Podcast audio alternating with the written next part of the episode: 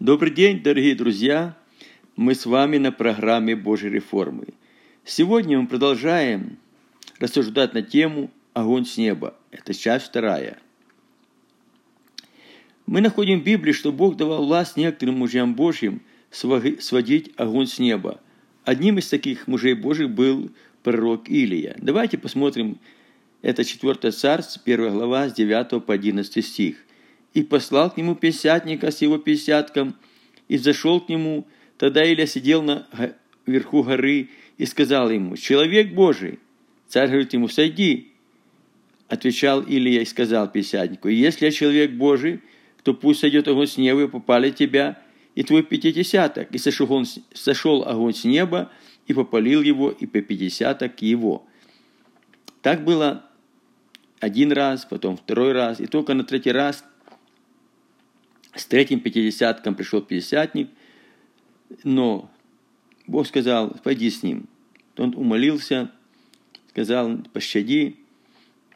И мы видим, что тут говорится человек Божий. Огонь с неба мог сводить только человек Божий. Божий человек, то есть которого лично Бог знал. И дальше мы смотрим, это тоже делал и сатана. Он всегда подражает во всем Богу. Он ничего сам не может придумать нового, но он всегда подражает. Он обладает определенными силой, да, которые как дух. И поэтому он может некоторые делать сверхъестественные вещи. И мы читаем Откровение 13.13, 13, где сказано за последнее время, что сатана будет проявлять чудеса и творит великие знамения, да? Так что и огонь не сводит с неба на землю пред людьми. Как бы показывает, что смотрите, я всемогущий, я Бог, чтобы людей привести к себе, повести в погибель. Еще один момент здесь Откровение 11, 3, 5. Я также сходил, мужи Божьи сводили огонь с неба. И дам двум свидетелям моим, и они будут пророчествовать 1260 дней, будучи облечены во вретище. Это суть две маслины и два светильника, стоящие пред Богом земли. Если кто захочет их обидеть, то огонь выйдет из уст их и пожрет врагов их. Если кто захочет их обидеть, тому надлежит быть убиту. Это две маслины, два свидетеля. Ну, толкуют по-разному. Говорят, что это придет те люди, которые не умерли, а были восхищены, взяты на небо. Это Инох, который был взят живым на небо, да, живыми, и Илья. Некоторые это Моисей.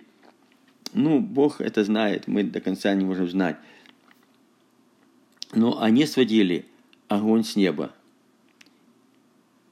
Ну, это уже не просто огонь с неба, это просто выходил огонь изнутри их, небесный огонь, который пожирает врагов.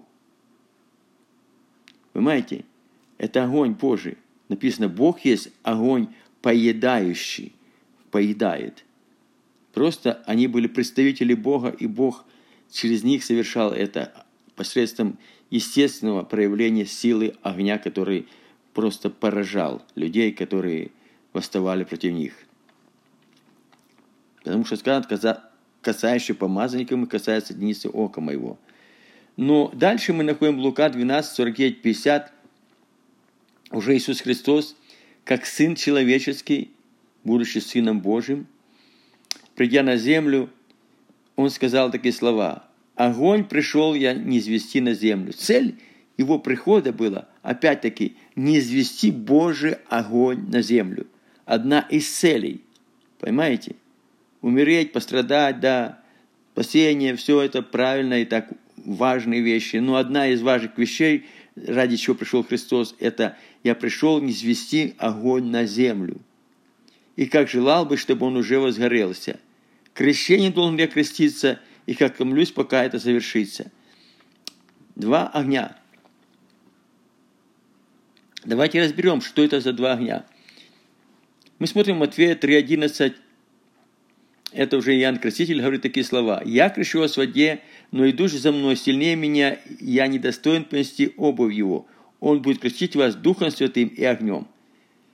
Мы видим Дух Святой и огонь. И я, когда смотрю на это, я вижу это два источника огня Божьего.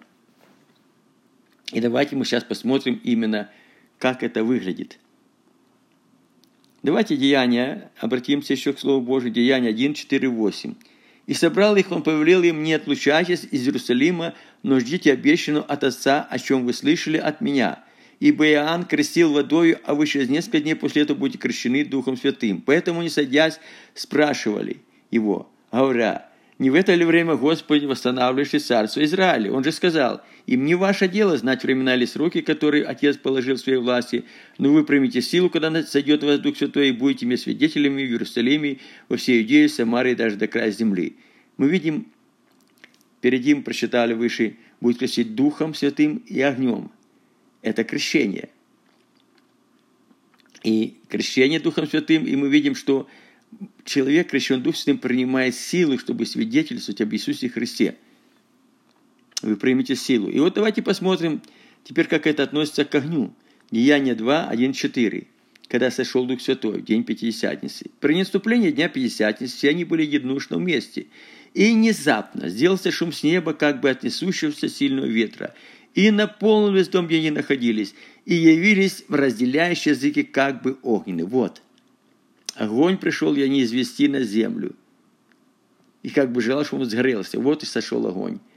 Потому что он сказал, я лучше для вас, что я пойду и молю Отца, и он возьмет от, твоего, от моего и даст вам Духа Святого. И почили по одному на каждого из них, исполнился Дух Святого, и начали рыть на их языках, как Дух давал им провещевать. Деяние 2.1.4.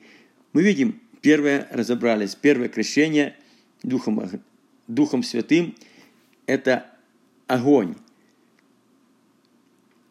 А теперь мы смотрим, что крещением должен был креститься сам Иисус Христос. Что это за крещение? Итак, как Христос пострадал за нас плотью, то вы выражите тоже мыслью, ибо страдающий плотью перестает грешить.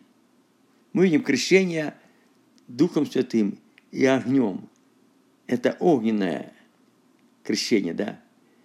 Чтобы остальное во время плоти жить уже не по человеческим похотям, но по воле Божией. Возлюбленный, огненного искушения. Вот тут ясно говорится, это крещение в огне, Духом Святым и огнем, это второе крещение, которое мы проходим. Мы приняли силу сначала, а второе крещение, чтобы посредством этой силы что-то происходило внутри нас – огненного искушения для испытания вам посылаемого. Огненное искушение или крещение в огне – это то, что посылается для нашего испытания. Не чуждайтесь, как приключение для вас странно. Да, это, конечно, странно. Не то, что мы хотели видеть, не то, что мы желали, не то, чем мы молились, чему мы стремились. Но как вы участвуете в христовых страданиях, вот. Томится Христос, да? Крещение ему надо было. Он должен был креститься, как он говорит, я томлюсь, пока это не исполнится. И вот мы участвуем в этих же христовых страданиях. Он тоже проходил через это все. Именно огненным искушением, крещение в огне. И если мы участвуем в христовых страданиях, радуйтесь. Слушайте, Христос это прошел. Радуйтесь. Меня гнали, вас будут гнать. Мои слова соблюдали, ваши будут соблюдать. Сначала гнать, а потом соблюдать. Да явление славы возрадуйтесь и восторжествуйте. Если вас дословят за имя Христова, то вы блаженны. Потому что его тоже засловили. Говорили, что в нем без, да. Ибо Дух Божий, Дух славы почивает на вас.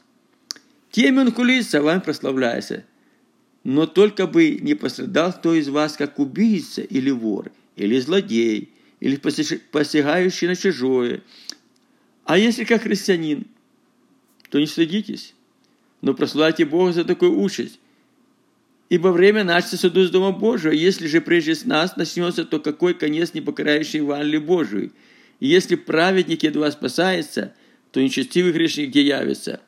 Итак, стражущий по воле Божией, да предадут ему, как верным Создатель душ своей делает добро. 1 Петра 4, 1, 2, 12, 19.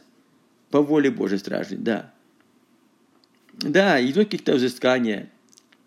Бог очищает нас, переплавляет, да, готовит нас, поднимает нас из этого. Делает сосудами, потребными Богу на всякое доброе дело. Как золото, которое семь раз огнем очищено, да? Семь периодов каких-то испытаний. Для того, чтобы золото стало выше пробы, чтобы из него можно было сосуд сделать благопотребные владыки на всякое доброе дело. Мы сосуды Божьи. И это все проходит. Я помню, был такой епископ Иван Левчук. Мне пришлось с ним немножко быть в служении. Он насадил Слово Божие 25 лет. И он рассказывал много историй. Нельзя сказать, что он был сильным проповедником, так как много в тюрьме, знаете, не так много приходилось читать Библию даже ему. Но его жизнь это была просто легенда – одни истории, которые постоянно вдохновляли, вдохновляли, вдохновляли, их было множество.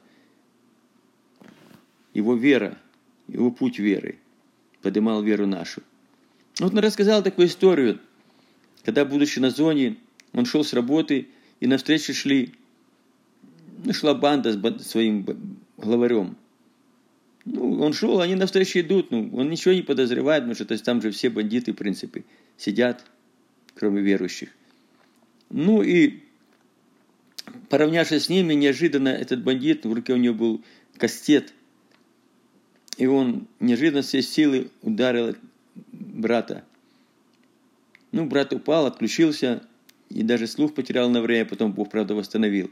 Ну и так как он был такой уже нетрудоспособный, и он был более-менее образованный среди всех остальных, помните, техническое образование было – его поставили дежурить там, работать, как помогать в медпункте. Как медбрат вроде. Ну и он ночью дежурит, там такая комната, как домик маленький, закрыто все. И тут слышишь, кто-то в дверь стучится. Он глазок посмотрел, а там видит окровавленный весь в крови этот главарь. А там где-то что-то они поделили, и те решили убрать его, избавиться от него но они не смогли его полностью убить, а только порезали немного, и он вырвался и убежал. Ну, он открывает дверь, и тот валился, упал, и лежит такой, знаете, немощи. Ну, и этот брат наш берет скальпель, а такие скальпели, знаешь, туда же не давали хороший скальпель, есть щербинка такой, он берет брусок и немножко его подтачивает, чтобы он не рвал рану, там надо было что-то ему резать, я так не знаю почему, что-то надо было какую-то маленькую сделать операцию, а тот смотрит на него и говорит, Иван Антонович, сохрани мою жизнь. Он глупый ты, я не хочу тебя зарезать. Я хочу, чтобы тебе не было больно. Как сказано, любите врагов ваших. Вот это любовь, да. И когда он сделал эту операцию, там маленькую, знаешь, зажил, этот вы, вылечился, короче, вышел уже с медпункта, и он восстановил свое, свое лидерство опять, и в кубрике там так собрал свою банду, и рядом же эти верующие, другой кубрик. И он говорит своим бандитам, говорит, вы говорите, вы герои, вы липовые герои, вот это герои. И если кто-то тронет так кого из них одного, будете дело со мной. Смотрите, Бог зло обратил в добро. Это написано, делай добро, да не унываем, ибо в свое время пожнете, если не ослабеете. Так смотрим, друзья. Это огненное искушение. Это Бог хочет, чтобы увидеть нас. Есть ли у нас любовь к врагам, да? Соответствуем ли тому призванию, которое Бог призвал нас? В этих испытаниях мы можем только себя увидеть, кто мы есть на самом деле. И поэтому Яков 1, 2, 4 говорит такие слова. «С великой радостью принимайте, братья мои, когда упадаете различные искушения, зная, что испытание вашей веры производит терпение. Терпение же должно быть, иметь совершенное действие, чтобы вы были совершенны во всей полноте, без всякого недостатка. То есть идут какие-то Божьи процессы к совершенству. Да, они не совсем приятные, не совсем хотелось бы нам это, через это проходить, но без этого не проходит ничего. То есть без этого мы не возрастем в благодати Божией, не придем в полный возраст Христов, да, не увидим себя изнутри, не будем знать, над чем нам надо работать, чего достигать, не станем сосудами в честь и благопотребную владыки на всякое доброе дело. И поэтому Малахии, 3 главе, 3 стихе, так сказано. «И сядет переплавлять и очищать серебро и очистит сынов Левия, и переплавит их, как золото, как серебро, чтобы приносили жертву Господу правде. Вот для чего. Левия служителей, да. Кто служит Богу? Служителей Божьих. Он будет переплавлять и очищать, да, а всякой скверной написано, даже очистим себя сами еще, всякой скверной плоти духа, чтобы проводить, просить Богу жертву благодную Иисусу Христу, да? Чтобы просить жертву в правде. Вот для чего эти искушения. И поэтому мы должны с великой радостью их принимать. Хотя какая там радость вроде, да. Ну, когда Павла силу побили палками, бросили в темницу, помните, заковали в колоды, они где-то полуночи что делали? Они славили Бога. Они радовались, воспевали Господу. Казалось бы, что тут радоваться? Библия говорит, радуйтесь радующимися. И был финал, сошла сила Божья. Узы ослабели, потрясло землетрясение. Темничный страж пришел, хотел убить себя, но ему сказали, ничего не делай, мы все здесь. Покаялся, красился всем домом, да. И радовался с радующимся темничный страж. Аллилуйя. Божья работа происходит именно в таких ситуациях.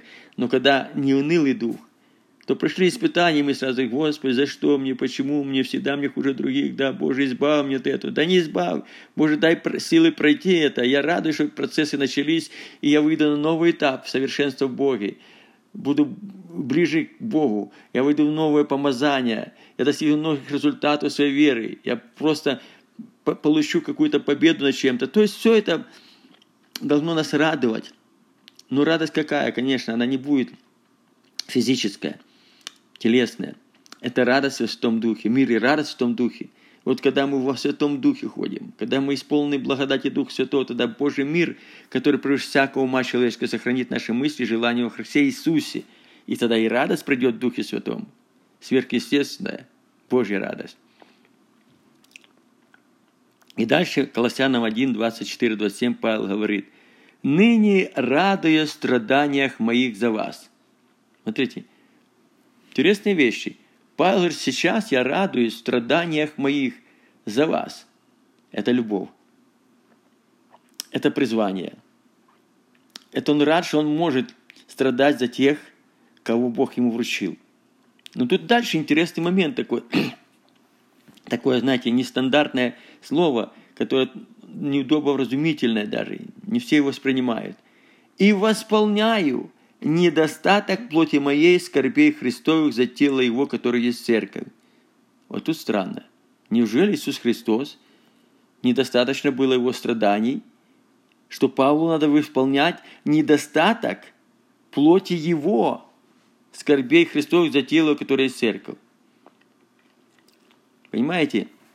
Христос умер и пострадал за этот мир. Он создал свою церковь, сказал, который создал церковь, которая врата ада не одолеет ее. Но дело в том, церковь через какой-то период времени пошли отступления, знаете, там, любящий первый Диафреев, крались лжеволки, там, лже, лжеслужителя, злые волки, люди всякие. То есть пошли разрушительные процессы, там, пошло отступление, взял власть в свое, в свое время католическая церковь, Библия не давалась никому, внесли всякое извращение, внесли всякие небиблейские вещи, спасение покупалось, многие вещи, был такой протяжной период, потом пришли великие реформаторы, да, многие страдали, кое-кого убивали, да, и многие шли под жертвенники в свое время, да, христиане, почему так надо было всем страдать, ведь и поджертвенники Божьему народу, который Бог искупил? Что, неужели Бог будет слушать дьявола и не сохранить своих детей? Нет. Потому что надо была жертва еще за отступление. Та церковь, которую ада не может одолеть, она только через жертву. Бог говорит, надо жертва еще, чтобы покрыть те беззакония, которые были в церкви после того, когда Христос вошел на небо. Чтобы не было места дьявола, написано, не давайте место дьяволу. За церковь, да, которая церковь, за тело его, которая сделала себя служителем по домостроительству Божию, верну мне для вас, чтобы исполнить Слово Божие, тайну, сокрытую от веков и родов, ныне же открытую всем святым Его, которым благоволил Бог показать, какое богатство славы и тайна для этого язычников, который есть Христос у вас, упование славы. И я, нуждаясь в этом, понимаю этот момент, и знаете, когда-то я принес в одну редакцию книгу, и этот момент я написал, и истолковал еще дальше, об этом буду говорить немножко – редактор сказал, слушай, хорошая книга, я отправлю ее в Германию, там, чтобы напечатали. Это были 90-е годы, даже, ну да, где-то, возможно, даже конец 80-х. И только вот это убери. Это ему не понравилось, потому что он не имел понимания этого. Он не мог это уместить, потому что это нигде не проповедовалось. Я, конечно, забрал эту книгу. Я не стал убирать то, что мне Бог открыл. Почему? Подтверждение с этому. Тот же Иван Антонович епископ, о котором я выше говорил, рассказал одну историю. В одной церкви, это давние времена, был молитвенный дом, разрешали некоторые молитвенные дома, но они контролировались тогда власть, властями. Произошло разделение, на три группы разделили церковь. То есть КГБисты, да, они ну, способствовали этому, своих людей ввели, там, создали эту обстановку – и сколько они ездили, 12 епископов, много раз ездили туда, чтобы примирять, никак нельзя примирить. И уже возвращаясь однажды, последний раз, уже Иван Антонович сказал, Господи, в чем причина? Почему нет примирения? И тогда Господь сказал, сатана требует 10 лет тюрьмы. Надо было жертва. Недостаток скорбей Христовых за тело, которое есть церковь. Потому что церковь была в отступлении. Дьявол имел место, и он разрушал – он говорит, я готов, Господи. И тут же за ним уже едут и кагибисты, пять лет, потом еще пять. Так он отсидел, десять лет. Понимаете? И сразу же, говорит, перед тем, как его арестовали, он приехал в церковь, и сразу пришло примирение. И, конечно, сразу за ним пошли, чтобы его арестовать. Да, это не вмещают все, не всем это понятно. Но это действительно так есть.